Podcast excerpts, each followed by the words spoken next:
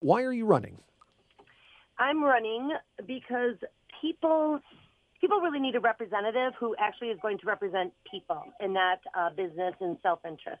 So I'm running to be um, the voice for people again, and to um, you know to bring politics and a, and a representative back to actually listening to the people, working with people and their community needs, and bringing it to a nationwide you know um, representation for in DC. How do you beat an incumbent uh, who won uh, the district by such a large margin?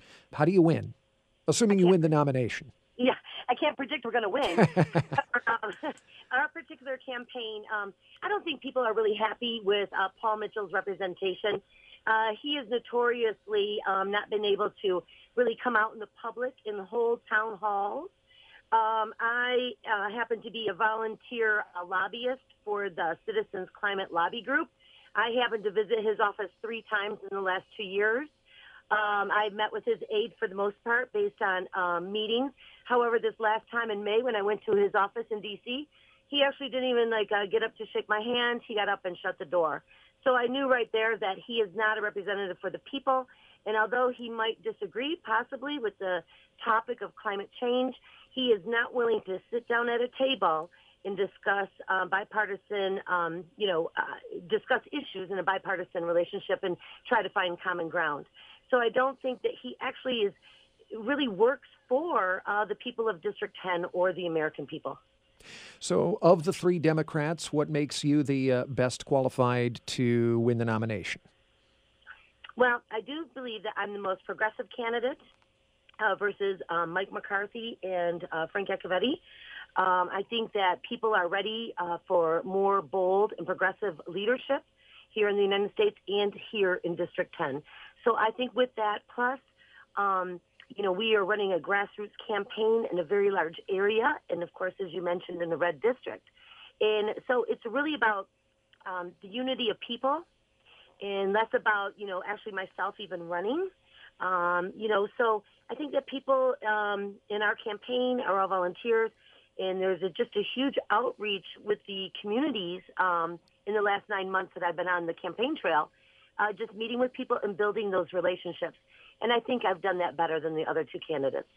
Now, some Democratic candidates uh, have made opposing President Trump a major campaign theme, uh, but is being anti Trump enough to win? Do Democrats need a more substantial message? Um, I don't know really, you know, on some Democrats doing that as their strategy. However, for my campaign, uh, we are not um, really putting down the president. Uh, there might be some things personally I dislike, um, especially his tweeting policy. Um, I don't care for that at all. However, uh, we try to keep a more um, positive, uh, solution-based, community solution-based. Um, we talk more about like healthcare as human rights and um, you know some of these other things that are more of an issue than it is really um, nitpicking and and you know we're not part of the bullying system. Um, we're not attacking anybody, and I think that's what stands us out differently. Now, our listeners, uh, over the course of the last few months, uh, we've been doing uh, uh reporting on some of the things that our listeners have identified as issues that matter most to them, uh, and they've identified four: uh, water, transportation, education, and gerrymandering. So let's take each one separately. First, okay. how would you improve our water if you were elected to Congress? Well, I definitely think, um, you know, I know that the Republican side likes to eliminate government being part of that process.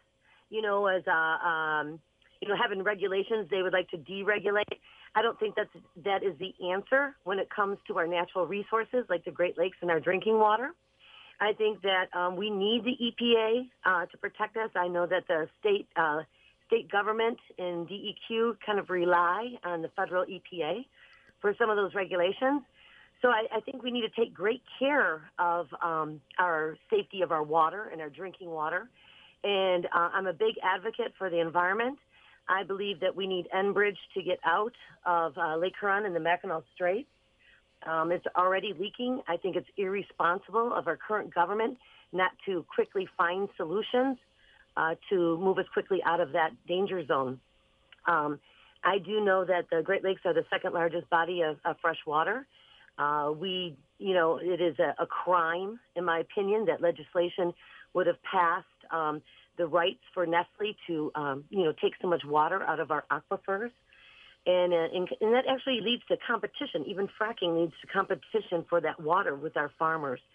Uh, we also have a lot of E. coli runoff here in, in District 10 that needs to be identified and um, figure out what to do with the increase in pig farming and cattle farming up in the thumb area.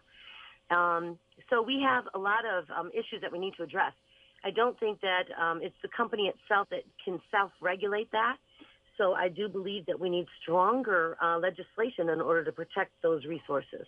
Okay. Um, now, on the issue of transportation or transit, if you want to narrow it down a bit, uh, what would you do? That is, um, you know, I was really excited when uh, President Trump was talking about infrastructure because we really have a lot of opportunity to move in to make new business and opportunity for renewable and sustainable energy. And part of that includes, um, you know, railways and, and things for, um, especially in the in the thumb area, uh, tourism. You know, tourism is suffering around the edges of our harbor towns in the thumb. And they have really failed transportation uh, railroad systems up there to carry out crops and things like that.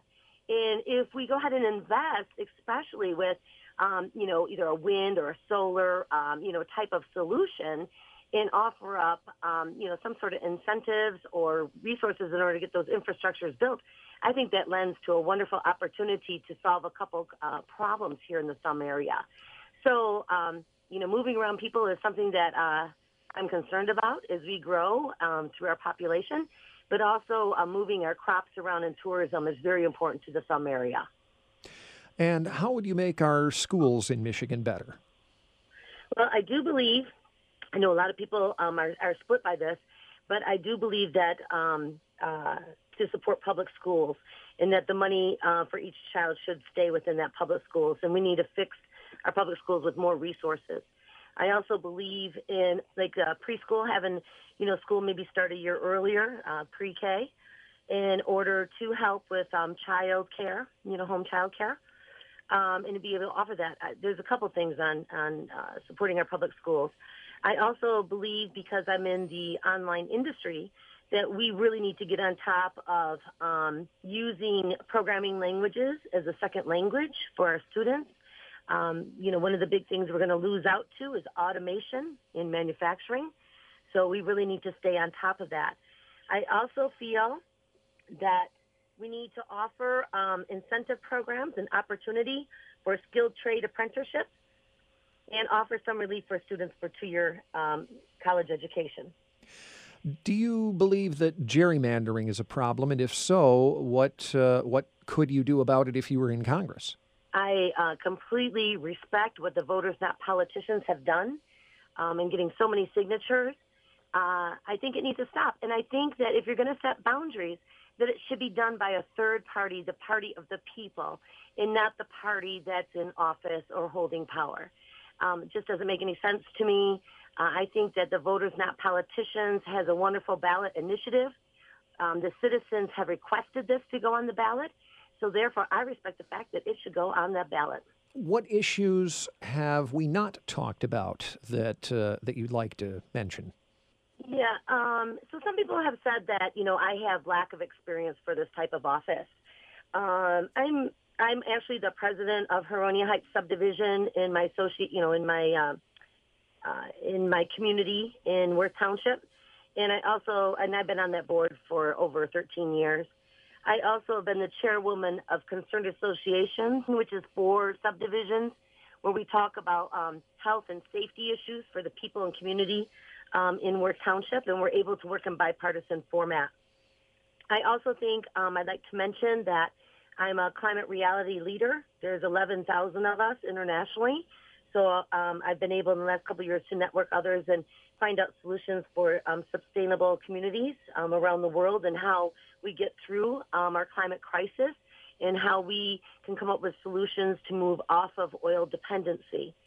Uh, one of the things that I've already, my policy team has already started in hopes that I win, is that we would like to eliminate oil-based single-use products and replace them with plant-based. And that really offers a wonderful opportunity possibly for the farmers in lieu of the uh, tariffs that are coming down, especially the soy tariff. So if we can produce, uh, let's say, corn-based, um, you know, single-use products here in Michigan and in the thumb, we can actually manufacture them here and actually help with, um, you know, getting off of that plastic-based dependency and helping out our waterways. So, so I think there's when you take a look at a problem and you really take a look at the area and communities, you might be able to come up with a unique solution. Now, you mentioned the fact that uh, uh, this is your first run for political office, uh, and there are many who are running across the country who uh, uh, are are getting involved and are uh, are reaching out to those voters who feel like the establishment has disenfranchised them. That's true on both the right and the left. It sounds like you feel like that could be an advantage for you, not not being part of the political machine. I think that when people ask me, um, you know, like I, I've done many meet and greets now and, and been around um, all over the Thumb area in the six different counties, and they do ask me about my, you know, what they call lack of experience. And I do tell them that I should be a breath of fresh air. So, yes, I agree with you on that. But however, I did want to mention that there is some skill sets that I believe that you do need in order to run for this type of position and to, you know, serve that position well. And so those, those would be like leadership skills, project management, things like that.